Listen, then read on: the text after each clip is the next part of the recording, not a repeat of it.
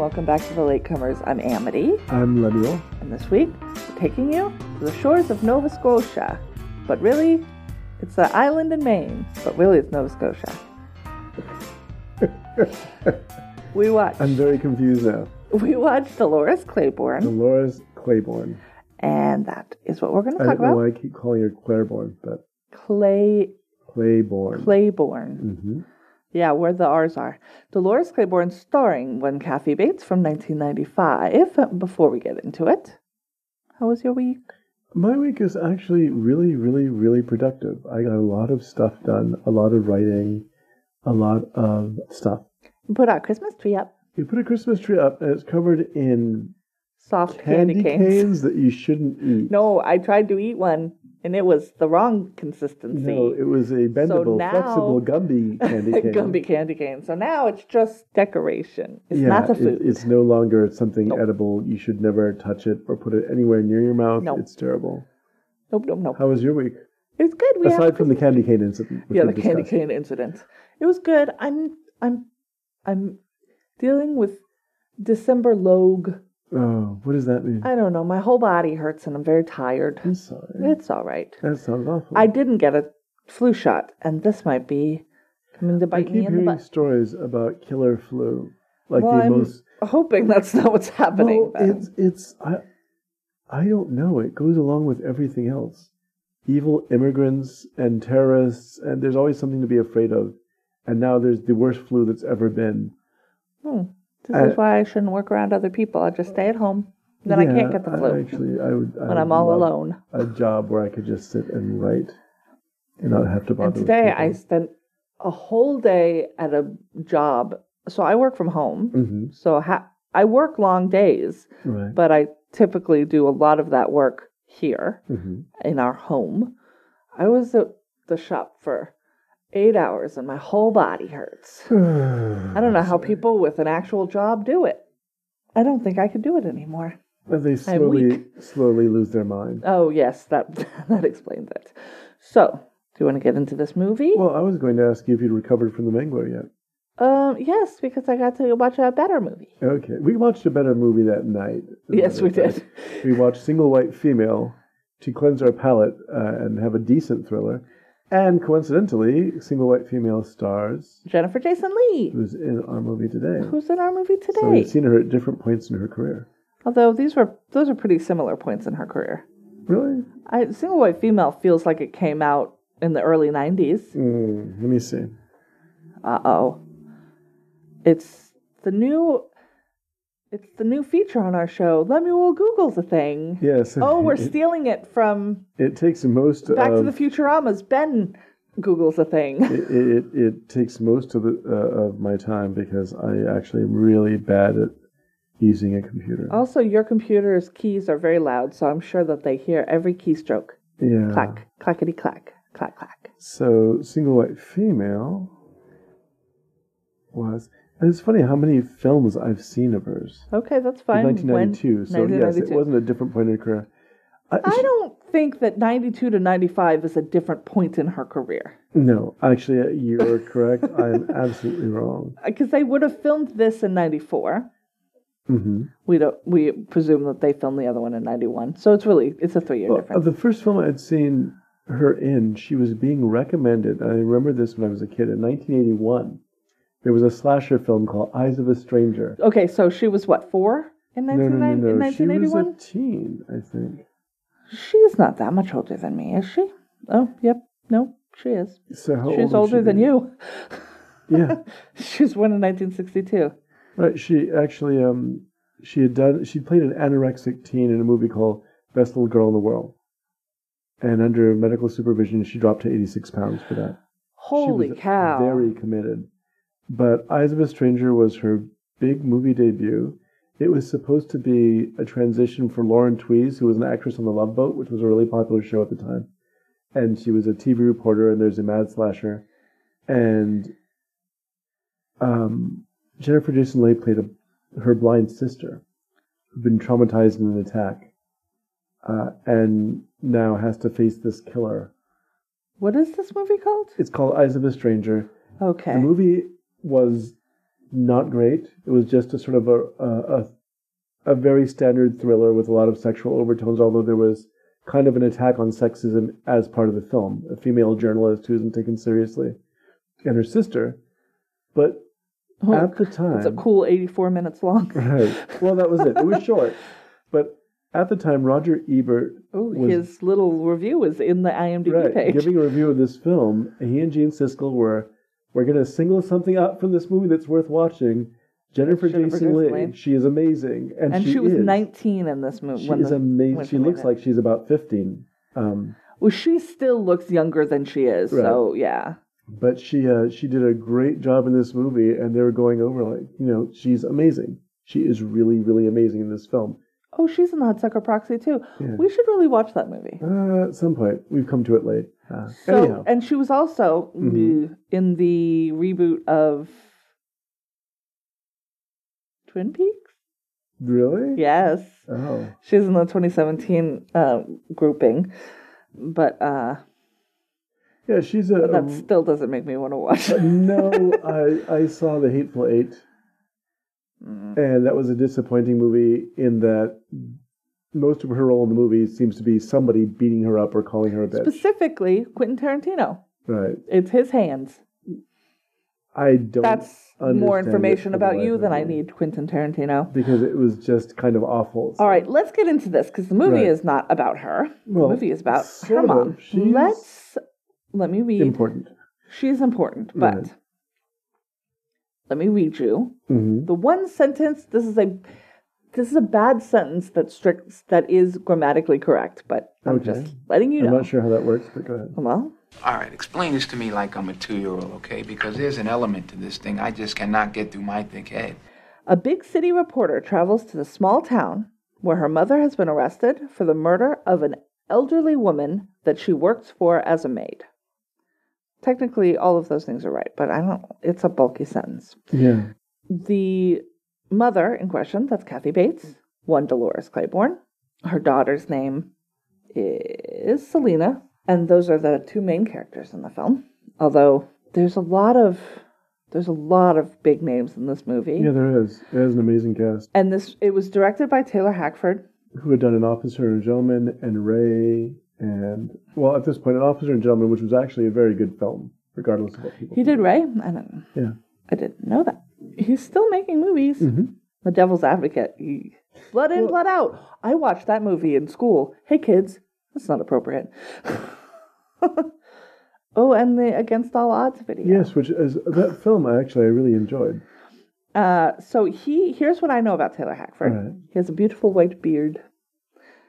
Uh, he does. and so, okay. So this movie takes place in two times, right? hmm There's a lot of flashbacks, and in a time when, like, The Irishman is bringing a lot of attention to the the younging of people and how far that technology has come Uh-huh. you know, and the Avengers, obviously, but specifically right now with the Irishman. And it is hard to get people who we know what they looked like when they were younger. So you can't just put a different actor in there because you're like, yeah, but no, I saw Robert De Niro when he was this age, and that's not him. So they're they're youngifying people. Now they they do that here as well, but they don't do it with CGI. They do it strictly with makeup, mm-hmm. and they do it mostly by making them all. They all have sort of aged makeup on in the current storyline, and then they Right. uh, like they take that off so that they look n- like their normal selves, and they light them differently um, in the younger This is the old fashioned way of doing things. thing. It's about 20 it's a 20 year difference. It works very well, Yeah. I will say. The plot. In 1995, or we presume it's 1995. In the book, I'm sure it's different time because the book was written before 1995. Dolores Claiborne is a domestic worker. She is a maid. Mm, she's more than a maid, though. She's a full caregiver She's to actually the person that she works and she's for. also responsible for maintaining the house. yes, Which is a huge which house. is what care like a lot of caregivers are responsible for all of that. I used to work for senior helpers, huh? On Little Tall Island in Maine. Is that a real place? I don't know. I don't believe it is a real place. The it was filmed on in Nova Scotia, which is close to Maine, but is in Canada. No, it's not real. It's also where Storm of the Century takes place. Okay. So It's a fictional king town. it's a fictional, yes. Uh, also, Kingdom Hospital and Haven both re- reference it. okay. Um, but it is yes, so it is a fictional king town like Derry and Castle Mhm. Rock. Uh, she, we open with her Her who? with an with an argument Okay. that we see in silhouette, uh, and an an old woman falls down the staircase, and then uh, Dolores is ransacking the kitchen and comes out with a marble Rolling, rolling pin, and is holding it up above. Uh, it's Vera Donovan, who is her employer, uh, when the mailman comes and stops everything. But Vera is already dead. So it looks like she was about to kill her because it, she was definitely about to try to kill her. And uh, there is a police investigation, a murder investigation, wherein they bring in there is a, a police officer here in the town, and that is played by one very young John C. Reilly, who, when you said, Oh, I've never seen him this young, I'm like, Oh, he'll just look like a young Fozzie Bear. Because to me, John C. Reilly is the human version of Fozzie Bear. Uh, and I was right. Yes, you were. definitely was. And uh, they bring in a police detective from the the mainland, and that is played by Christopher Plummer. And his name, what is his name? Characters' names on, in this, I have John Mackey. Yeah, I, you couldn't if you Right. gave me a quiz and I my life depended on coming up with that name, it was never going to happen. His Christopher Plummer. Don't worry about it. Um, and this is the same. There's a history here. hmm Uh, oh, we'll get to that in a second, though. Selena, Jennifer Jason Leigh's character, is a journalist living in New York City. Uh, spoiler alert, she battles depression and substance abuse. So, there you go. So she gets a fax. Her, so her boss is Eric Bogosian, uh, who's only in like three scenes. Because you were like, "Oh no, this guy," Yes, and I was yeah. like, "No, I don't think A little of him goes part. a long way. Uh, I like him, but I, I don't know. I, I, I have not seen whatever you've seen to make you not like him, I don't think. Uh, but she gets a fax at her office that is a newspaper uh, page, like photocopy, of her mom having been arrested. Mhm. And then it's just like, isn't this your mom? Written in the handwriting. Mhm. She doesn't know who it's from and she decides that she has to go there and deal with this. She's been trying to get her boss to give her a scoop uh, to send her to Phoenix. Now, is she a celebrity interviewer? As far as I can tell, She is. I don't think that Because- she's a celebrity interviewer. I think she has interviewed celebrities in the course of looks of stories. things, yeah, yeah. Um, and she goes there um, and goes into the little. I guess it's the police station. It looks just like a house. right?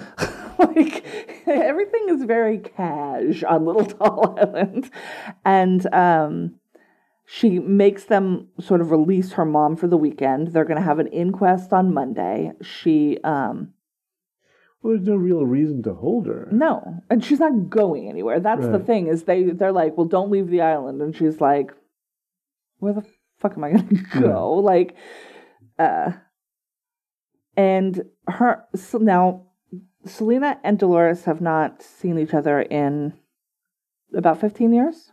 They're estranged. Uh, we find out uh, that yeah, it's been about fifteen years since Selena's been on the island, and Dolores has never been more than fifty miles away from home. Mhm. So the history of these two hmm uh, is that Selena believes that her mother killed her father. Right. Other people who believe that uh, Dolores killed her husband uh, is Detective John Mackey.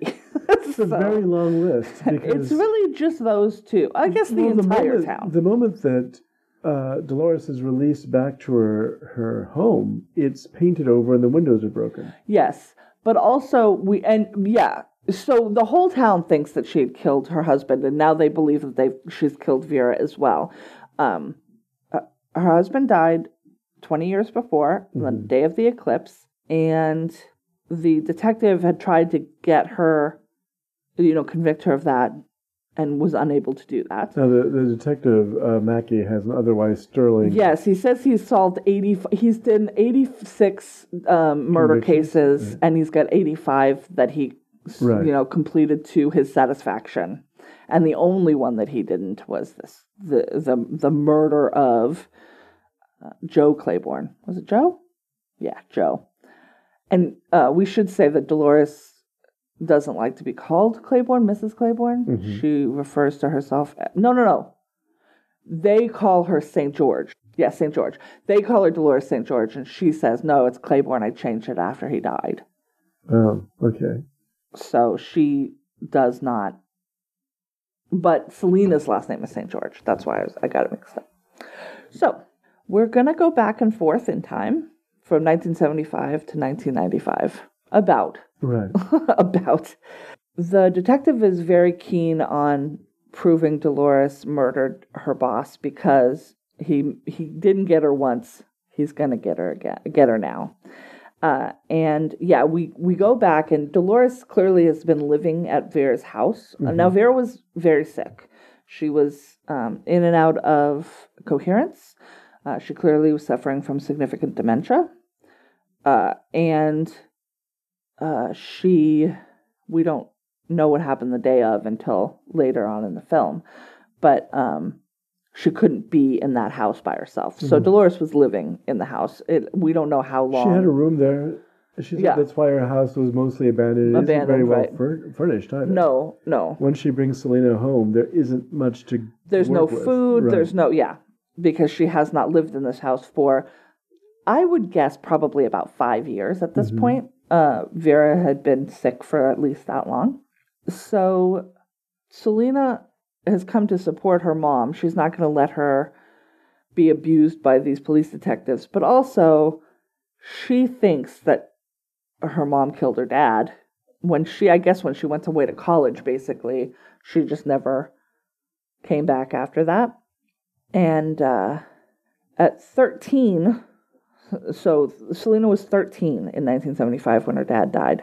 And he was an abusive alcoholic. We see okay so in the flashbacks we have Joe who was pl- played by David Strathairn who's the best.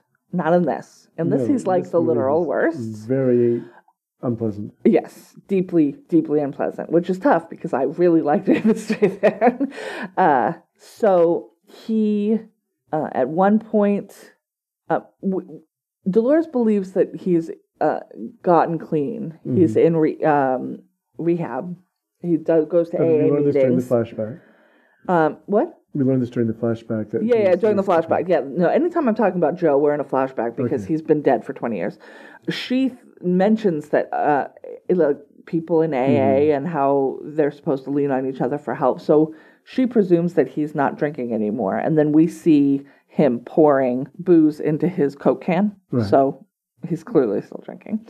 Uh, and he, they, and the first time you see him do anything untoward, he's home from work and he's mad because the soda isn't that cold because she'd just gotten home from work 30 minutes before and put it in right away but what do you what do you know what can she do and he's bending over into the fridge and his pants have split and she's laughing because it's fucking funny right? Mm. like and then she's like well take them off and after dinner i'll i'll fix them for you and he he like pretends that he's joking with her and comes over to her and i didn't see what he hit her with It, I, I think it was a piece of firewood. okay. He, he hits her with a like a fucking full-on log in the back right.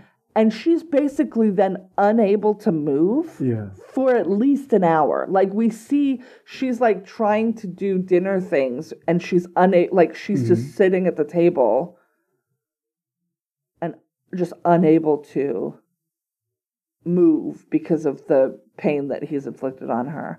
And she keeps it like Selena comes in and she doesn't she's like, "Oh, well, can you take that off the burner and, you know, I'm just resting here for a minute." Like Mhm. she keeps it hidden. Um and then we see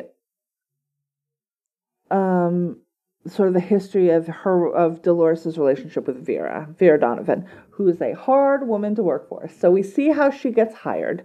She's looking for summer help.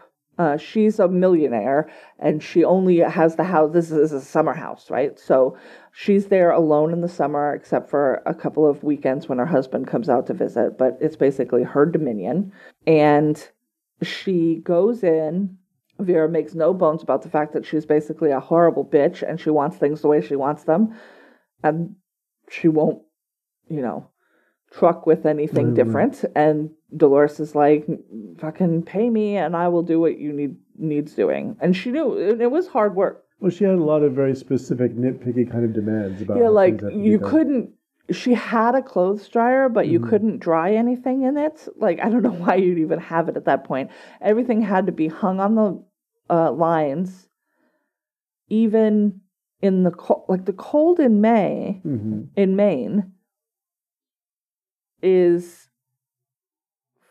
real fucking cold. Yeah. And she she talked about how at the beginning of the cold season her her hands would start cracking and she knew by February she'd be bleeding just because she had to come down and put six fucking clothespins on each of these Yeah. sheets that came out of the like it, and it was Her a down a big hill. Really idiosyncratic. Yeah. Uh, but she took on the work, and by the end of that first summer, um, she was offered a, a weekly stipend to come in and basically air the house out, clean it out once a week. Um, What was the princely sum of that? oh Something like eighty dollars a week. no, it wasn't. It was twelve dollars a week. She was making forty dollars a week during the summer, Uh-huh. and then it was for to come in over the week over the over the close time over the winter. Uh-huh. It was twelve dollars a week, and Dolores accepted that. I thought it increased, but maybe that's just later on. In the story. later on in the in the story yes um and and she opens a bank account for this money Mhm. and she puts her check in and she never touches it. It's for selena's education. That's what it's for. It's up to like $3000 it's probably earlier than 75 when like it had to be earlier than 75 when she started working for vera um, because she'd collected $3000 by 1975 when joe's abuse was getting real bad. There's another and catalyst Selena there. started acting real weird. And so Dolores goes to take the ferry with her back because I guess they go to school on the mainland and and work uh, or and some work was on the mainland or like shopping and stuff. So they take a ferry back and forth. And she makes um, Selena, you know, go with her on the ferry, and she's like, "Well, we're gonna just ride back and forth until you tell me what's going on." She wants to hug her, and she won't let her, Selena won't let her touch her and she sees that Selena's wearing Joe's mom's necklace. Mhm. And she says, You know, did you go into his closet and take it? And she says, No, he gave it to me.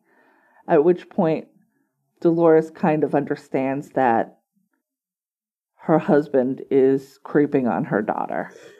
Right. He seems to be doing this. It was like a payoff or something Yeah. to keep to keep her. You're my sweet girl. And we see him being real lenient with her Mhm. as as you know dolores is trying like you were getting straight a's and then this report card is all c's. And he's like it's fine. She's fine. So she's clear like selena's clearly in distress. Yeah. dolores doesn't know why.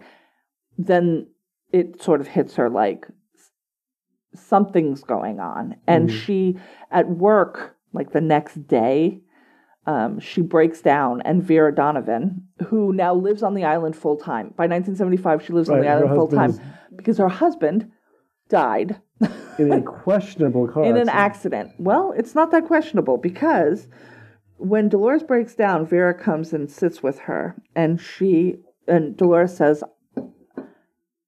"You know, my husband Joe is is messing with Selena." Mhm. And Vera just goes, "Is did he fuck her yet?" Like just yeah. fucking and it and it it almost it, like she looks like she gets slapped across the face, and she's like, "I don't know, but if he hasn't yet, he will soon." Like we know where this is fucking going. And Vera fucking like a champ. Vera, this is my favorite scene. I think I just the the way that she delivers these lines. She's like, you need to engineer an accident. An accident is an unhappy woman's best friend. Like, for instance, if a husband is uh, driving home one night from his mistress's and his brakes fail. Right. So, yeah, no, it wasn't so a fucking accident. This bitch killed her husband. And she's because oh, it's right. It's it's not after that. It's she finds out that Selena's being messed with. She Mm-hmm. goes to the bank to withdraw the money that she had put aside so that they can get escape, away. right. And they she finds out that Joe has gone there, withdrawn the money, and put it in a different account. Now, there's an interesting scene there where she, uh, uh, what is it, interrogates the bank manager Yeah. about why Joe was able to work his way around. He didn't have the passbook. So Right. at, a, at this is at a time when I mean this is a very small neighborhood bank, right? This is Mm-hmm. probably the bank on the island. There's a passbook. You have to have that. You go in and you mark they mark down what you've taken out and what you've put in. hmm It's all done by hand. There's no digital anything, right? And he didn't have the passbook. She did. But he was able to say, Well, I lost it, so just give me a new one. And then he withdrew all of the money. And then she was like, You wouldn't have let me do that. He only did that because he's a man. Yeah. That's the only fucking reason that you did that. And it's right because that, especially in 19 in the 1970s in small towns, there were probably still laws on the book that that money was his. yes, probably. Those laws where they were from. are, are still in the books in some places now. So I've got to think that yeah, and and that is the way. Yeah, no, um, no pockets and bank accounts. Really just working against women's freedom. Um, she says, "Can you tell me if he put it in another account or did he bury it in the yard?" hmm And just before you don't answer me, think of the heartache that you would have you could have saved if you just picked up the phone when he walked in here and said he lost the passbook and called me because my name's on the fucking account 1st Right. Um, and they do tell him that he opened another account and he spent five hundred dollars of the so there's twenty five hundred dollars in an account that she now cannot access, and that's what causes her to break down with Vera. And Vera's like, "Well, husbands die all the time and leave their wives money. I should know, shouldn't I?" And then she, yeah, tells her little story, and uh, the um we're, we kind of cut back to the current time when Dolores is telling her story of what happened in the house with Vera, uh, which is that after waking up, not knowing how long she had been demented, for lack of a better term, she asks, you know, how long was I out, basically, and she's and Dolores tells her it's been like three days Mhm. since the last time you you would have a coherent conversation. Um, Dolores brings in the um, bedpan because she's soiled herself. She's laying in her bed, so Mhm. she soiled herself. She has to. Uh, Dolores moves her into a. Uh, the wheel or her wheelchair, and she starts yelling because she wants her uh, ceramic pig because she's got this ceramic pig um, collection. There's a ton of them, so she brings her one of those, and she says, "I'm gonna go make you some tea, and I'm gonna and you're gonna calm down." And while she is making tea, she hears a commotion upstairs, and so she goes upstairs. The fact that Vera is upstairs is a bit wild to me. Like once she went up those stairs the last time, I doubt she's been downstairs Right. in years probably at this point. She's probably going from the bathroom to her bed and that's about it.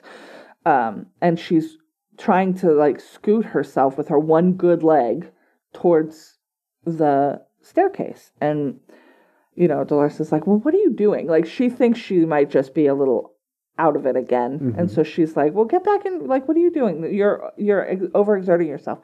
And Vera's like, "No, I don't want to fucking live like this anymore. It sucks, and I don't want to do it anymore. And they struggle, and Vera throws herself down the stairs. That is, in fact, what has happened. So at the bottom of the stairs, Dolores is, says, "You know, let, I'm going to call. Don't move." And it's a it's a hell of a fall. It's a nice staircase, and she, She just also takes pinballs all the way the, down. um, the staircase railing. The railing, does it, yeah. yeah. Um, yeah, she's bleeding from the mouth a little bit at the Mhm. bottom. Um, and and uh, Dolores is like, I'm gonna call the uh, I'm gonna call nine one one. Mhm. Don't move. And Vera begs her, don't let me die in a hospital. Just finish me off here. I don't want to live anymore. Just so that is what we see Dolores in the kitchen ransacking for something to do this terrible job that she does not want to do, Right. but also she wants to honor her this woman's wishes. Like it's she's made it clear by throwing herself down these stairs that this is what she wants. It's Yeah. not a there's no question to that. Um, when she comes back, she's holding that marble rolling pin, and she can't bring herself to do it. the The postman comes in, but Vera's already passed away. She Hmm. died from the injuries that she inflicted on herself. So that is uh, her See, story, Right. and, and then and everybody's like, well, okay. You know, th- that makes sense, fine. And then, you know, the fucking detective is like, but what about? Right. And it turns out that Vera Donovan has left Dolores Claiborne $1.6 million, the entirety of her fortune. Uh, and in a will that is dated eight years ago. So sh- she probably knew. Mhm. Turns out she did not know.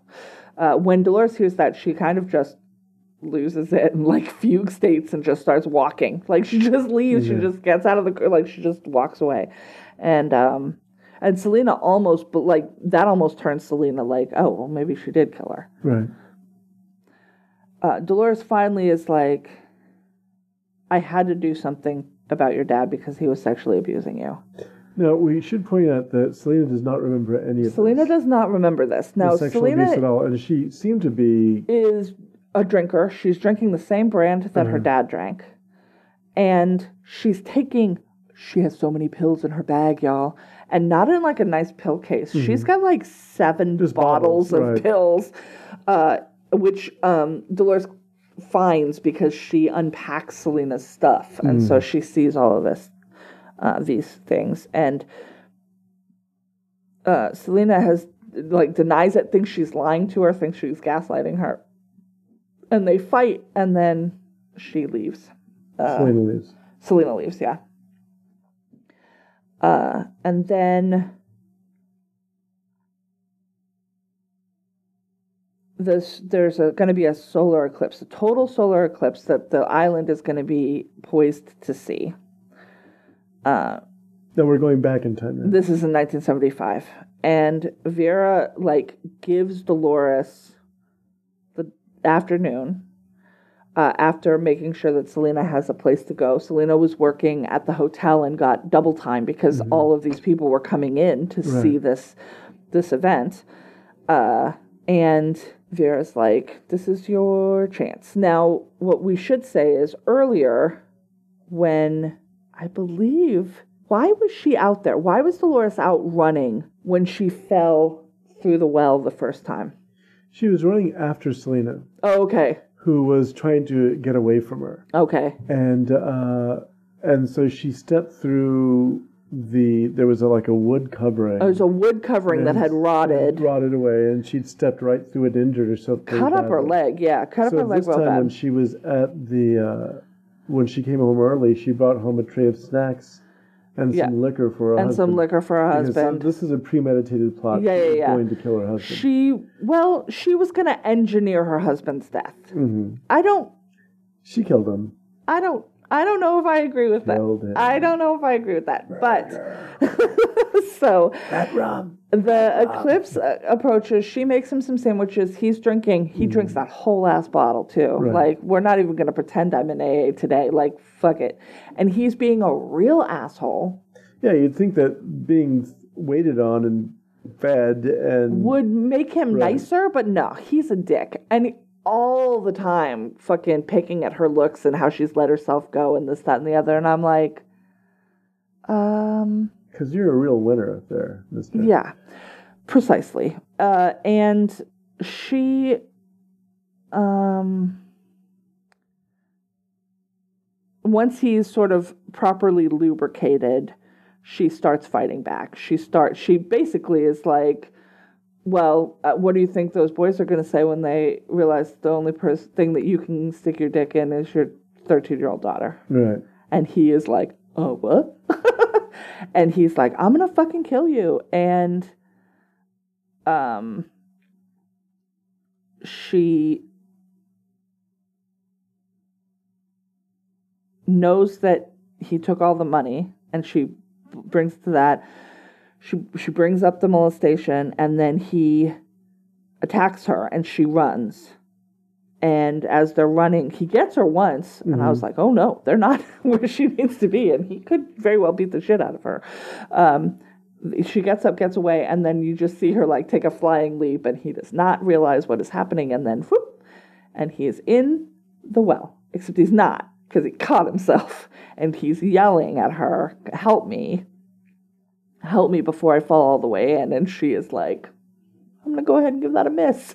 I'm going to go ahead and pass on that. Thank you for offering. And he's like trying to get up, but of course he is drunk. Uh, and he does, in fact, fall down the well and he dies. Now, I believe in the book he doesn't die right away. I Oh, believe in the book there is some there is some time when she is concerned Mhm. that they will find him because he is making noise.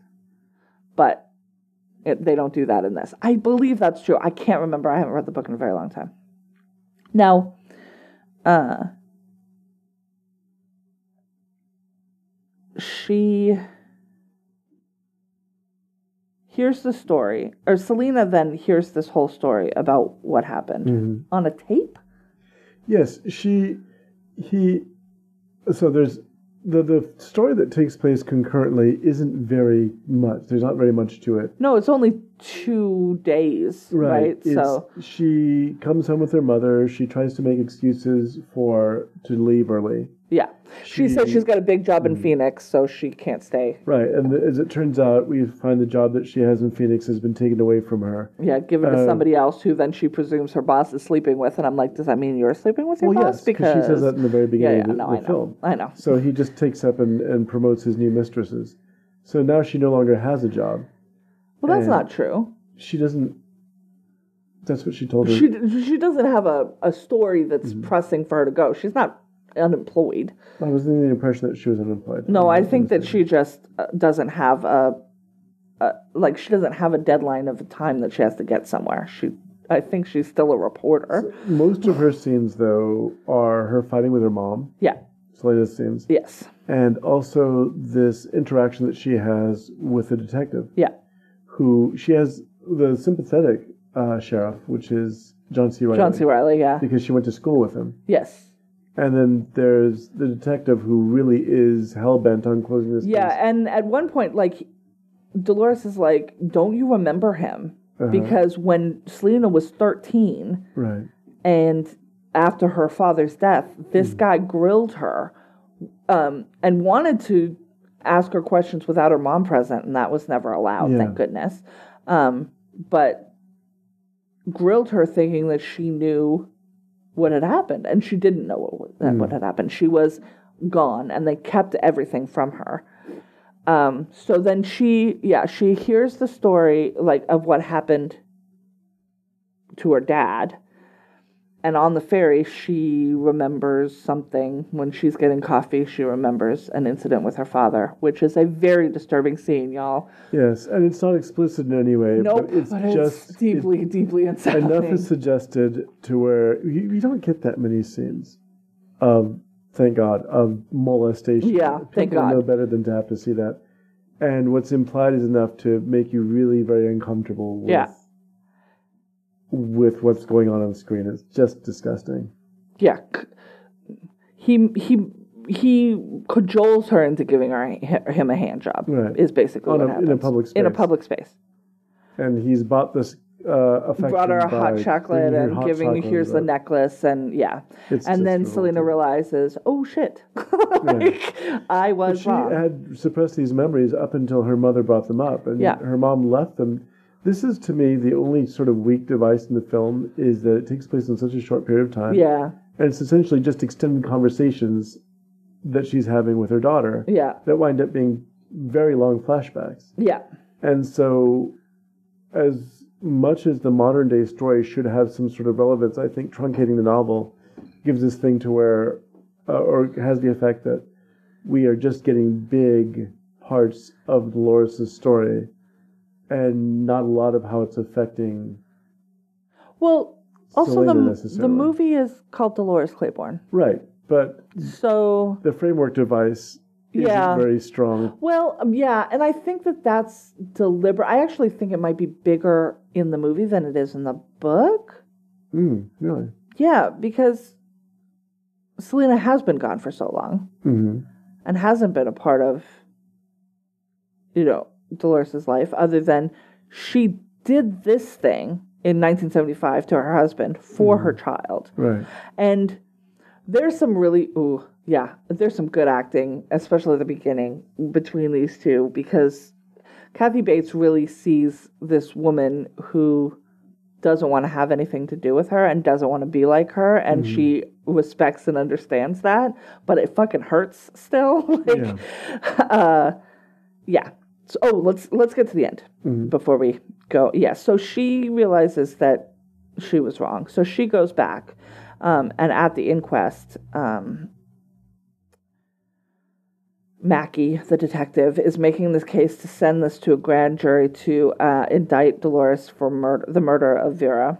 And Selena's like, that's fucking ridiculous. Yeah. Uh, Like, I've done enough that I know that this is all circumstantial. There's no evidence that's admissible here.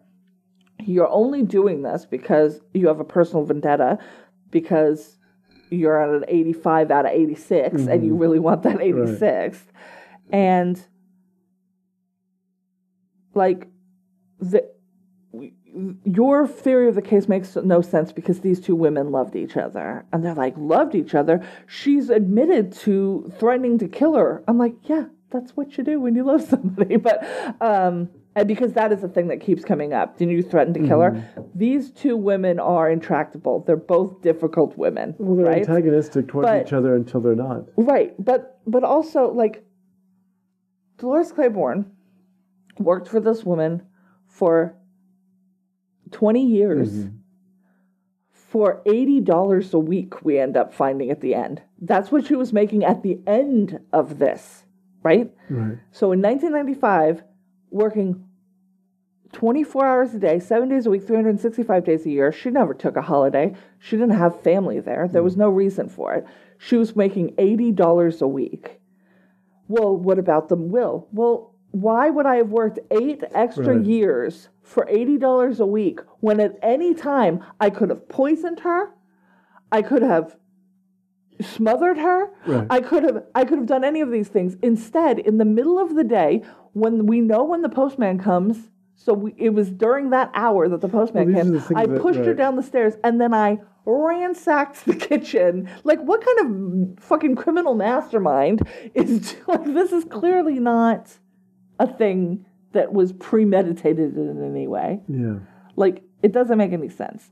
And if she, and she clearly like you see that Dolores did not know that she left hmm her that money, and she says over and over she can't do that. Like, well, I mean she can, and she totally did, but she didn't know that. And and Vera is not the type of person who would have ever told her that. Yeah. There's no way because a that's how you get yourself murdered. Also, that's Vera knows a little something about murder, and she's There not going also to put herself in that was position. there was a kind of a, a nasty one-upsmanship between the two women. Yes. Where they were constantly trying to get over on each other. Yeah. and that was part of their relationship. Um, yes, that was a part of their relationship. But these two women loved each other and cared about each other. There's no other reason for you wouldn't keep that job unless you cared for that person because there are other jobs they pay better. They have good hours. You could go home. Right. Like there's no, it just doesn't make any sense, and that's that's how it ends. Like there's, you know, we presume they live happily ever after. Well, we know that the inquest has to be dropped. There's no grounds for it. What Yeah. killed the woman, old woman, was the fall, was not the fall. the blow that never came. That never from- came. That's the thing. That's the other thing is there was a blow that never came. Right, and she was already dead or dying by that point. She di- yeah. she died before anything was ever done to her. Yeah. And the testimony that Dolores Claiborne gives, which is the this was going to be a mercy killing because she was suffering. She was suffering and she begged me to do it. right. And if it, if it had gone through, it would have been a mercy killing. Yeah. there was a dozen, as you said, a dozen other times, and these are the kind of things that uh, Selena points out Yeah. that all of this was possible, and that this person has uh, this detective has an interest. But you, yeah, you could, you could, you could have smothered her in her sleep during one of her dementia Mm-hmm. You phases. could have over medicated At- her. and yes, could have done anything. at any point in these eight She years. This in the was the most violent, horrible way. Why would you? You wouldn't do this. Nobody would do this. So yeah, and that's how it ends. They reconcile, and then Selena goes back to New York because she's got a job. I believe she has a job. I don't know why you think So, she's what did you think about the film as a whole? As a whole, I think it's very good. I no, I was going to say it might be a little too long, but I don't think that it is. Hmm, I think it actually kept the story moving along very briskly. Yeah. Um that scene that molestation scene is too long for me, hmm but I understand why it was as long as it was. Well, it has to be. There, there's a okay. So on top of the long flashbacks, which is an odd device, I don't mind it. And and I would I think that actually more of it takes place in 1975 than 1995. yeah, Yeah. I think that the other device that unfortunately has gotten to be very overused is to have actors remember things, or rather, their memories are played out as dramas that they're seeing in front of their eyes. Oh yeah. And I think that's become such an overused device. But I would say that wasn't the case in No, no, no, 1995. yeah. But it's become such an overused device that watching it now, oh, that's where this this comes from. you know. yeah, yeah. Watching And it, it- that comes Mhm. I think from the book. I think that's how it's described in the book as well. Mm. Um, so, yeah, it's not his fault.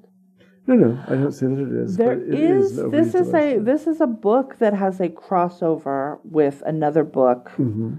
um, that they don't put in the movie, uh, and that is that during the eclipse, at one point Dolores is looking. I believe she's looking under a bed, but she might be looking in a mirror, and she sees a character from another book, and that is Jesse from Gerald's Game Mhm. who at that very same moment in that very same eclipse is spoiler alert being molested by her father or uncle maybe she's being molested um, and she and they see each other Mhm. there's a link to that where they see each other in these books but they don't know who that woman is Mhm. and you don't know Until it's later. it's like this weird supernatural thing that happens in both of these books that don't have supernatural things in them Mhm. that links the two Right. Stephen King universes, and actually in the 1995 um, timeline, or in, you know in the current timeline, not the flashback timeline, Dolores also thinks that she that that woman is in trouble. Mhm. Like she gets a, a twinge of that, and it's probably when Jesse is Yeah. you know. Hey guys, Gerald's Game is a, a book about a woman strapped to a bed, so that's probably when. But it's not um, It's not included. explicit, in and it's not included either. in this film. Right, No, it's no, no. I mean the other or the other one. Yeah. yeah. it's not included in either of the films, which we shouldn't know because we haven't done Gerald's Game yet, but we definitely have watched it.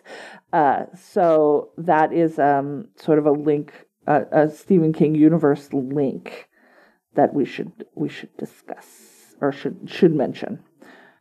Anything else? What do you think? I- did you don't? Now I thought you liked it, but now I I'm did- thinking no, no, no, you no. didn't I, like I, it. I know I did like it very much. There were just some devices that one of them has been overworked, not as a result of. I mean, not Like it- since then, not since then. Yeah, Right. It's sort of uh, the whole idea of coming late to something, which is our thing. Uh, I remember seeing E.T. when I was far too old. You have to remember, my parents were very strict, or at least my mom was very strict. Uh, I ran a very strict household. We weren't allowed to go to the movies ever. okay. So I always heard about movies. I didn't see them. And it wasn't until I was much older and I, that I caught up on a lot of stuff I hadn't seen because of the uh, the the VHS revolution. I'll say Okay. people were going out and renting videotapes. So I saw a lot of things too late. I saw Star Wars ten years after it was released, more maybe. Mm-hmm. As a matter of fact, I think I saw Star Wars and The Empire Strikes Back fairly close to each other. And I saw E.T. I thought, okay, I'm going to see E.T. what what caused all the sensation. And it wasn't a particularly big film to me. It was just sort of there. But a lot of the devices didn't work for me because I'd seen them so overused since ET. And I feel like one of those instances where it helps to see something at the time you're supposed to see it Yeah. would have been this film because that would have been a neat dramatic device instead of Yeah. seeing it used over and over and over again. You know, I'm gonna I'm gonna give a little bit of a shout out to a couple of things too. Uh-huh. Um, there are some good Maine accents in this movie. Kathy Right. Bates is doing an excellent Maine accent. John C. Reilly is doing a great accent. Uh, and the writing of David it is very good. David Strathairn is Mm. as well. Yes, um, and the the writer of this movie is Tony Gilroy. hmm Do you know who Tony Gilroy is? The name's familiar. So he wrote one of my favorite 80s movies, The Cutting Edge. He also wrote um, all of the Bourne movies. Really? He wrote The Bourne Identity, The Bourne Supremacy, and The Bourne known for it. Ultimatum. Uh, he wrote Michael Clayton, which is a fantastic movie. hmm Uh, he also wrote The Great Wall, so. mm. Uh, and he wrote the Rogue One movie, which you enjoyed, I believe. Yeah. I did Yeah. very much. So he's pretty good. Uh, he's a producer and writer, and uh, Well, the the acting. writing on this is very. Oh, he's also a Pulitzer Prize winning playwright. Hmm. There we go. Uh, maybe that's why he's familiar. The uh, the acting, though, you put together a cast of really good actors who internalize like this. oh, sorry, real quick. The Cutting Edge is from the '90s, not the '80s. I apologize. It's. I just presumed. I apologize. it's from 1992 Yeah, I saw that film. because you love her. She's wonderful. Yep. The film was I can't think of her name. I can only think of DB Sweeney's Moira. name. Moira Kelly. That's right. Yes. Uh, how could you forget Moira? No, she's beautiful. But uh, what I liked about The Cutting Edge, watching it with you, was that there's so little of them actually ice skating. Oh, There's so all- little of there's- It's just like cut to professionals, professionals, Right. actors, professionals, professionals. We're g- zoom in on the feet. Sure, sure. Go ahead and Right. zoom in on the feet. I guess that's what Fred Astaire would want. I don't. I don't know. God, Fred Astaire was so, well. Anyhow, that's a whole. No, was it. Gene Kelly who who wanted like look at my feet? Don't look at my face Fred when I'm dancing. Look at my feet. uh, and he he said he wanted full shots, body shots every time he danced Oh, okay, because he felt that it was so easy to cut in somebody else's feet. exactly. And he went on Okay. to say in the 70s, his last film was uh, Finian's Rainbow, which was directed by Francis Ford Coppola, I think. And Coppola kept putting him out of frame when he was dancing. And that's when he stopped because he kept getting into disagreements with him, saying, I, I want people to see me dance. Right, Because Okay. if not, it could be somebody else. And he was advancing in age. right. So why right. not? Yeah, if you're gonna show, if you're not gonna show that it's me, get somebody else. Right. Somebody else can do this. And that's uh, he said young people these days dance with their faces. That was his comment. You know, you'd think that a close up of someone who's dancing is the same as them dancing. And uh, strangely, that passed on to Bruce Lee, who agreed with him. Oh yeah. It's like, yeah, no, show my whole this, body. I what can do doing. these things, and it could be an extra, like every because you know people doubled. He he worked with stuntmen. People Right, doubled other people their whole lives. So his point was, I want everyone to see I can do this. So top to bottom, Bruce Lee owes a great deal to Fred Astaire, which is odd and fun. That is weird. but anyhow, yeah. So that was the cutting edge. I'm not sure why we went off on that tangent. In this film, uh, it looks like all the actors are doing their own acting, and they're amazing at it. yeah. And they there's, as you said, there's some really great reaction reaction shots with Kathy Bates. Kathy Bates and Jennifer Jason Leigh do a lot of arguing, Yes. and there are moments when Kathy Bates is acting entirely with her eyes, yeah. No, she's her face is real good in this movie. especially when she first sees her daughter Mm-hmm. for the first time in such a long time. She Mhm. doesn't recognize her. Yeah. No. and then she's horrified that she recognized her own daughter. And that moment's really good. There's one of the things I miss about modern movies is you don't get acting moments when actors just get to Well, I don't think on each that's other. true, but I- a lot of a lot of the movies. I don't know. I don't see it consistently. The movies you just mentioned that this man wrote, right? Mm-hmm. Um, look at Michael Clayton. There's Yeah. some amazing actors just Uh huh. acting with each other moments. This is not a common thing anymore. I think there's actors acting with special effects. I think a lot of scenes are juiced up by the background music and by the editing, but I really like the idea of just putting people in front of the screen and seeing them react and act with each other and choosing to emphasize those moments when they just, oh my God, look at that. That that what she said really hurt. Yes. Yeah. What she said had an impact, you know, what You're getting what- real close to a get off my lawn there, Grandpa. Right. And Christopher Plummer's detective, there's such a line of aging venom in him. he that was the one character that I thought they didn't give him quite enough To do or to time? yeah, enough time. Mhm. Because it was like why is like first of all, I don't believe 85 out of 86 homicides closed. Well, I don't know. I just understand don't. there's 85 homicides on this tiny little island, They're, but then again, they're not. He's from the mainland. well, yeah, but it's Stephen King country, so I suppose all that could have Yeah, happened no, in fair. Derry.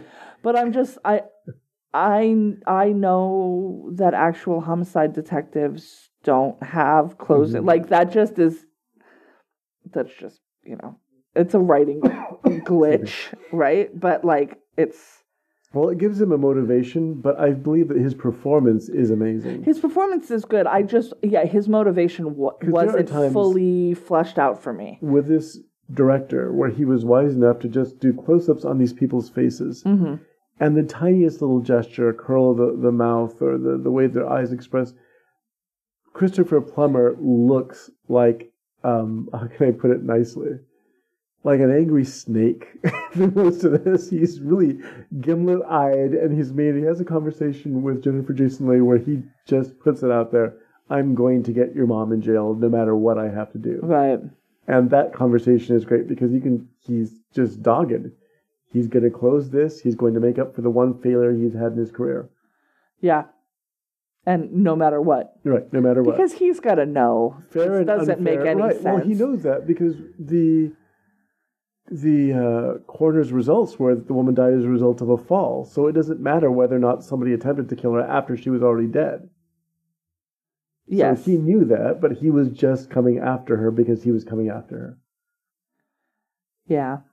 Yeah. Oh, and we have to also Ellen uh, Ellen Muth, who I'm not really familiar with, playing the young Selena. The young Selena, she's very good. very good. Yeah. And I like the the woman I don't recognize I didn't recognize her either. The woman that played Vera, hmm who has probably the most extreme aging um m- work on her. Her name is Judy Parfitt. Who I have seen for years, but again, she's one of those actresses that um, has a long career. So I've seen her for a long, very long time. Oh yeah, she's on that Call the Midwife show, which is a show that I'm curious about but have not watched. Um but yeah, I didn't I didn't recognize her, but she was really good. She was in a little Dorrit She's an. English actress, Mhm. And so she was actually. Uh, I well, I might have seen her on ER. Apparently, she was on ER. She was in Hamlet. Well, everyone has been in Hamlet with at some Nicole point. Williamson. Um, she was playing Gertrude, the sexy queen mom. But- That's a real gross sentence you just yes, said. and that's exactly what that character is. It's kind of gross. 1969 Hamlet. yeah. Who did that? You know, uh, it was directed by Tony Richardson, the who's a great director actually. Nicole Williamson, Anthony Hopkins. I don't know who Nicole Uh, Williamson is. Nicole Williamson. It's I- a man, not a lady. Yes, I don't know if you know him very well. He was primarily a stage actor. He did film character parts, but he's probably to the members of the audience would be most uh, memorable from playing Merlin in Excalibur, Okay. playing a really wild version of Merlin who's He's been in a bunch of stuff that I've as seen, hell. but that Right. not like he was in Return to Oz. Mhm. oh he was the, the psychologist, wasn't he? Um, Doctor Worley or Mm-hmm. the Nome King. Yes, he also was Macbeth at one point. So he's played Hamlet and Macbeth. Good Yeah. job, buddy. No, yeah, that was primarily he was, a, he was a Shakespearean actor, but yes, he was very. He also played. Um, there's a interesting was- film. Cogliostro in Spawn. I saw Spawn. Don't I have remember. no recomm- recollection of any of it. He did a film for Nicholas, I think it was Nicholas Meyer, called The Seven Percent Solution, where he played a drug-addled cocaine addict Sherlock Holmes. I was like, isn't that a Sherlock Holmes thing? who Yes, then gets is. taken by Dr. Watson to meet Sigmund Freud to cure him of Dear sweet Jesus, drug- no. It is a lovely What a mess. That is time appropriate, though, right, right? That's time appropriate. Alan Arkin played uh, Sigmund Freud. I don't hate that. and uh, and so there was only one real piece of miscasting in that movie, uh, Watson, and that was uh, Robert Duvall, who is doing a very bad English accent. I don't. especially That is with- a that is right. a poor choice. That was a really bad choice, but uh, the rest of the film, it's a big, beautiful kind of Joel Grey movie. and Vanessa Redgrave and Right. Laurence Olivier. Good grief. Yeah, this was a big prestige film with a beautiful. It was beautifully done. The art direction is amazing, and these big actors just acting out loud. And But this is a, like a like a fan fiction thing, Right, though, it's a- It's not a, a Conan written by a Doyle. person who actually is a huge fan of Conan Doyle. And Right, but this isn't a. No, Conan Doyle story. Okay, No. yeah. But uh, I but- don't mind fan fiction. I'm not gonna have a Star Wars argument. That's not what I'm da- saying. I'm just making sure that it's not No, no, no. one It's of not the part of the, the canon as it's referred Yeah. to. But yes, but it was a really fun story. And Nicol Williamson does a really great sort of drug-addled, losing his mind Sherlock Holmes. Interesting, interesting, interesting. All right, so I was going back. Oh, I'm all lost now. Mm-hmm. Judy Parfitt. Yeah, that's where Uh, we got going back to, to yeah. Dolores Claiborne. Uh, so I was going to look for taglines. I wonder if there are any. Uh, the one that I saw on the poster actually was your favorite line. What was that? Sometimes an accident can be a woman's best friend. Oh, yes. Sometimes an accident can be an unhappy woman's best Unhappy friend. woman's Yeah. best friend. Well, sometimes any woman, any woman can profit. They were separated by death and reunited by a murder, except it wasn't a murder. It was the other way around. They were separated by a murder and reunited by a death. Yeah, but that would kill the suspense element because what we're trying to invest you with is did she or didn't she? And it turns out She did. She did, just not this time. yeah, yeah, right. So yeah, I, I again, yeah, you didn't get her for the murder you could have gotten just to her emphasize, it's for. a beautiful looking movie. It is. It the the visual Effects, It looks cold, y'all. You Oh, are going to need a blanket when you watch the, the visual I the visual effects around the eclipse too are very otherworldly and weird. Yeah, and it was, and they say the the the line in the thing is that the eclipse lasted six and a half minutes. It was some kind of record. Mm-hmm. Yeah, because that's not how eclipses work. That's another little supernatural piece As we've discovered from reading Ste- or watching Stephen King's, he doesn't care about truth. no, he cares about truth. Science is not his strong suit. He is not a science fiction writer, as was horribly displayed or put in display in a horrible way in Golden Years, where apparently time travel means you can put a clock back together again once it's broken. I mean, that was a Oh, woof. yeah, that was I a, hate that so much. That was a Why bad you do moment. that? It just makes me upset. I don't want to be upset. Uncomfortable, but yeah, I do have physical discomfort when we talk about that. So it's just yeah, science in the science fiction is not his strong suit. It's fine. Um, there's very little science in Ray Bradbury's science fiction. It's just really good. Uh, so yeah, we six minute eclipses and people with perfect police arrest records. We can overlook that if the story is really good. Yeah. So, um, the, you know, there are references to other Stephen King works in here, and um, nah, sort of. Uh, Dolores tells Joe that he's going to have a long stay in Shawshank for what he's done to Selena. Uh, it's this story is referenced in Storm of the Century, apparently. So we'll see when we get there. Uh, the blue tint in the ring is an homage to Do- Dolores Claiborne. I don't know if that's true. This is on IMDb, so who knows? Uh, do, do, do. Oh God, I was There's just an episode of Haven, which is a show that is loosely based on Stephen King work. Okay, I didn't know that. Um, and a character's name is Dolores Bachman. Figure it out, y'all. I just read the Entertainment Weekly review that's mentioned in Wikipedia, and that's horrible. Oh no, what did they say? Uh, they gave the film a negative review, rewarding it a D plus rating, saying that so- this solemnly ludicrous psychological, that's in quotes, thriller is like one of Hollywood's old hag gothics turned into a therapeutic grouseathon. It's Hush Hush, Sweet Charlotte in the age of Oprah. This was written by a man who doesn't like watching women on screen. Well, That's what that fucking That- sounds like. uh, that's that just that statement, hagathon, uh, haga, old hag gothics, and again, Hush Hush, Sweet Charlotte, and uh, the witches, and uh, whatever happened to Baby Jane, which is what These are not they used to call the I- Crone movies. Oh, okay. Uh, but yeah, old hag gothic turned uh, into a therapeutic rouse, as if we have no right to mention alcoholism, abuse, and sexual molestation. Uh, that's a really that tells you more about the reviewer than it tells about the film. Yeah, that definitely, definitely does. So, um, it's I wonder if it's Rex Reed. I'm It's- sorry. Rex Reed is weird. though uh, this is typically classified as a drama or Mm-hmm. a psychological thriller. Roger Ebert calls it a horror film, Mm-hmm. um, and it's also been identified as a gothic romance. Uh, and uh, Roger Ebert says um, this is a horror story, all right, but not a supernatural one. All of the elements come out of such everyday horrors as alcoholism, wife beating, child abuse, and the sin of pride. Is that Christopher Plummer's character? I think so. Um, Christopher Plummer would have made a lovely devil as well. He's very good at conceit. I'm trying to see But there's also a great deal of if pride it was involved in the nominated relationship for anything, but it doesn't look with like um, Kathy Bates and her daughter. Hmm. The kind of stoicism that comes from that kind of that sort of pride also is on display in, in the film. It's a very good movie. Yeah, it's pretty good. Pretty good. Way better than the Mangler, y'all. Way better. I don't feel like I have to apologize for this one. Mangler, I felt like I had to wash my face after. So upsetting. Well, it's it's because there was so much makeup. You might have gotten some on you. No, there we go. Um. So next week, next week we're gonna watch The Langoliers, and we're gonna go ahead and watch the whole thing. All right. It's a two-part would like to apologize miniseries. in advance.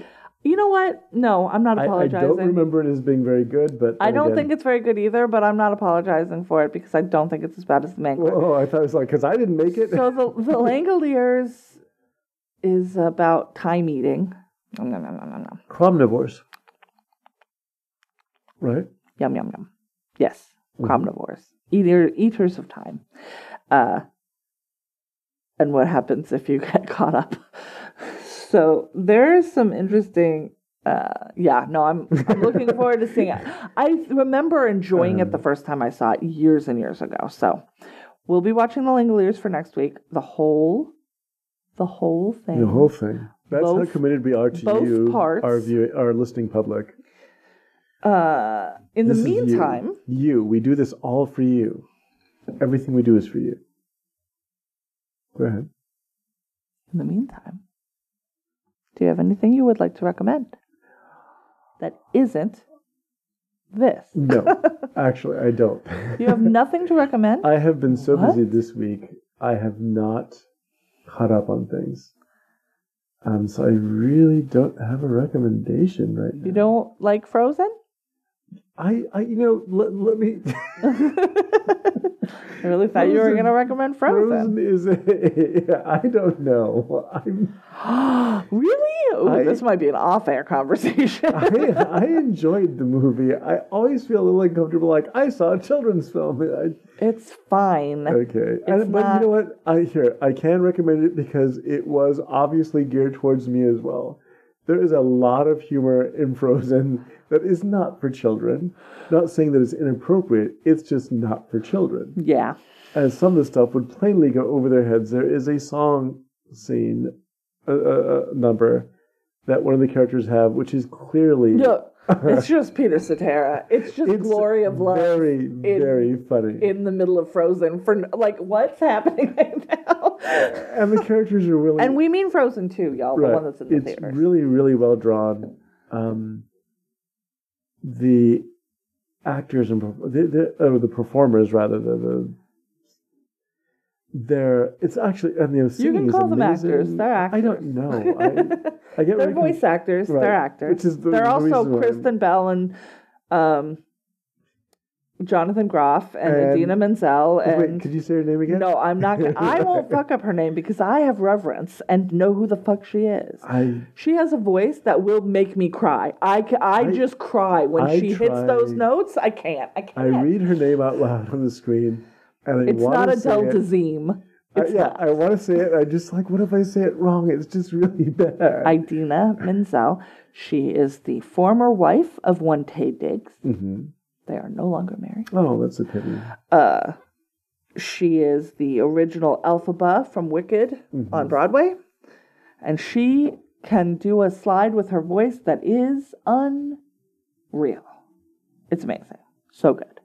And she does it in one of the songs in this movie, and I just fucking started crying, and I was like, I don't even know why I'm crying right now. There's a really, there's some really great mythological moments. There's characters out of mythology that appear uh, that you don't expect. The salamander, for instance, what was that guy? it's a salamander. But he's not a salamander. He's made Well, of there's what we call a salamander, and there's the mythological salamander, which is made of fire. Oh, And then I I, believe that. it's a kelpie, the water horse, oh yes. who is beautifully realized in this film. There's The art in this film is gorgeous. And. I would warn you if you're taking your kids, although these are kids who've been through Harry Potter, some of them, Yeah. there are going to be, especially on the big screen, some scary moments. And I appreciate that because it doesn't have to be safe and sanitary all the time. And so the water horse is a very scary piece of mythology. Uh, that exists in Celtic mythology, exists in, well, I mean, I'm not going to go into that, but it's, uh, the realization here is alternately scary and beautiful, which is exactly what myth is supposed to be. It's from my people, the Scottish people. A shape shifting water spirit hmm inhabiting lochs and pools of Scotland. But yeah, it's beautifully realized in this film. They did a very good job, and there's some really good moments. The thematic things are something that we'll talk about another time because they take on a very big subject. Yeah, we're not gonna Right. spoil. We're- Right. No spoilers. But there's a very big subject, and it's it's done as well as it probably you could do for a children's film. yeah, Um, yeah. But but still, it's it's always problematic because it's a very big subject. Yeah. Anytime that you try to tackle something, I remember Yeah. when we were watching Prince of Egypt. Oh yeah. It's not going to work. You're like, we, we can't um, talk about genocide. This is pretty sanitized here, y'all. genocide and and God in a children's film isn't going to quite work out really well. These are really big A ideas. musical, even. Right. These are big ideas and they don't really fit. I mean, trying to make them for children is just going to make it weird, which it did. But um, but anyhow, no. Yes, Frozen Two is a good movie, and the snowman's hysterical. And Anna, with her ugly cries and sleeping with her mouth open, is a really wonderful counterpoint to her incredibly poised sister, and they've maintained that dynamic in a way Yeah. that's really very funny because Anna is horribly insecure. You want to break up? Oh. right. She's really insecure in a way that's endearing, especially because there's so much else going on here where these people are superhuman, and there's this person who just seems to have her nose running most of the time.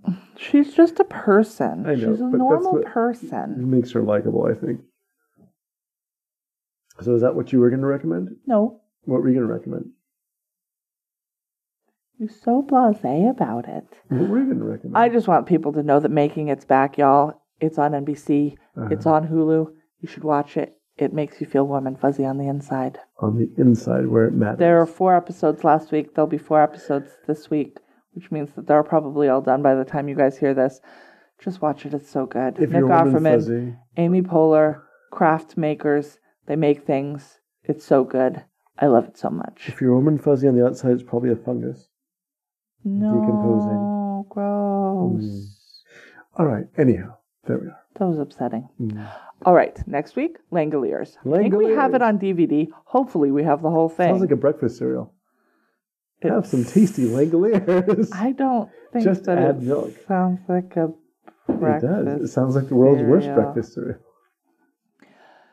Uh oh, I'm gonna also put a personal request out that nobody sees the Richard Jewell movie. Don't don't watch that movie. I It's some- propaganda. I have. I want to see that story because I lived through it. I want to see that story too. They're doing a a mini series of it for next year. Uh, I, I feel like that's the story to watch.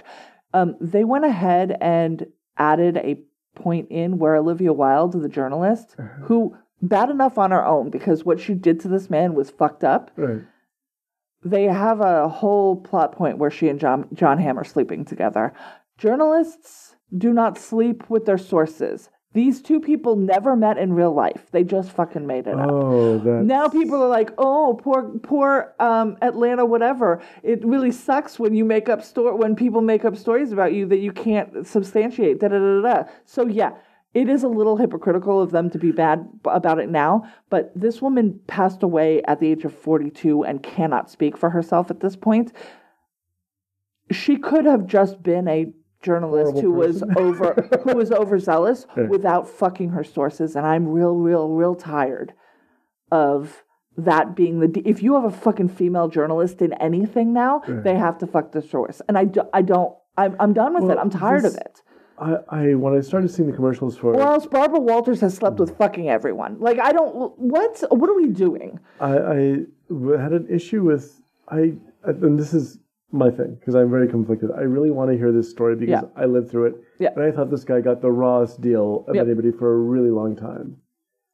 I thought though that, especially coming from Clint Eastwood, who is a director that otherwise I respect most of the time, um, it's it just felt like a dog whistle. yeah that's what it feels the like The media's out Um, to get you. The government's out to get you. And in a way that I felt like the Joker and you can't believe anything was- that the media says Right. because everything that they do I- is I felt like underhanded and the Joker also was another movie where I feel I felt like I don't. I think I'm ready to see it now. I think I mentioned that to you the other day, but it's just one of those things where I feel as if it's reaching out to an audience or saying something that's going to be recognized by a certain segment of the public that is going to use this as their rallying cry. Look, this is something for me. And I'm not sure that's the message that necessarily you should be encouraging with people now. So in there's a, a show which I guess is called Manhunt, hmm and the first season was about the Unabomber.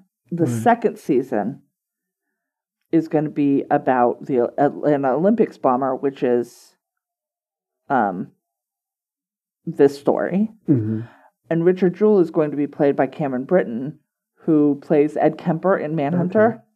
Uh, and so I'm interested in seeing So that'll probably be a more factual version that of the same show. story. I would hope so, but who? I mean, who knows? But this one seems to be a Uh-huh. hatchet job on the media, um, and in a time when we really don't need that, Yeah. and being led by yeah, Clint Eastwood is really making propaganda at this point. It feels like, Which and so pity. don't don't do that. Yeah, Olivia Wilde's character Because we did like, we saw is a real person, uh, uh, and the allegation that she would have been sleeping with a source to get the story is uh, she could have just been a bad journalist. She doesn't also need to be sleeping with her sources, Well, which makes her like a fundamentally broken journalist. You can't. That's not. You Right. can't call yourself a journalism. They're a journalist and and be doing that on the record. well, it's, I think you're questioning all the sort of motivations and things for journalists. I, I would like to see what her motivation was for doing this. Really, it- not real because she's right. sleeping with Jon Hamm when those Right. two characters never met in real life. Like it, it just it that is a storyline that drives me up the fucking wall. And when I saw that that's that they were Mhm. doing that because the paper put out a letter for a retraction, basically, Mm-hmm. they want the filmmakers to say we made this part of it up, which, to be fair, they should do because you're saying this is based on a true story. These are the real people's names. And you just made this thing up whole cloth. And and it's hypocritical for you to be pointing out that the media shouldn't be doing this shit when you're doing the exact same thing. You can't use the tactic that you're trying to call out in the thing that you're doing the calling out in. See, I um, there's a point where filmmakers particular points of view, their political or religious or whatever points of view, start interfering with their ability to tell a story. Yeah. And Especially if it's a real story. Go see Queen and Slim instead. that would be funny. We'll be going to see that soon. That's why we haven't recommended it yet. We have not watched it yet. That movie's going to make me cry for like three hours. I can't wait. I don't think it's that long. No, I'll probably still cry afterwards. Um, that brings us to the end, right? Yeah, that brings us to the end. Next up, Langoliers. Find it, watch it. Go back in time with us. Uh, if you have questions, concerns, comments, or if you know where we can find the night flyers, reach out. right, please. Because I'm having Flyers. trouble finding it. I might have to buy a DVD. I don't want to buy a DVD, y'all. Uh, we are uh, at Gmail. I mean, we have an email. It's latecomerspod at gmail.com. We have a Twitter. It's at latecomerspod on Twitter. We have a Facebook group, Latecomers Podcast. You can find us there. We'll be back next week. We thank you so much for listening. I remind you to take your medicine, and we remind you Better late than never. never.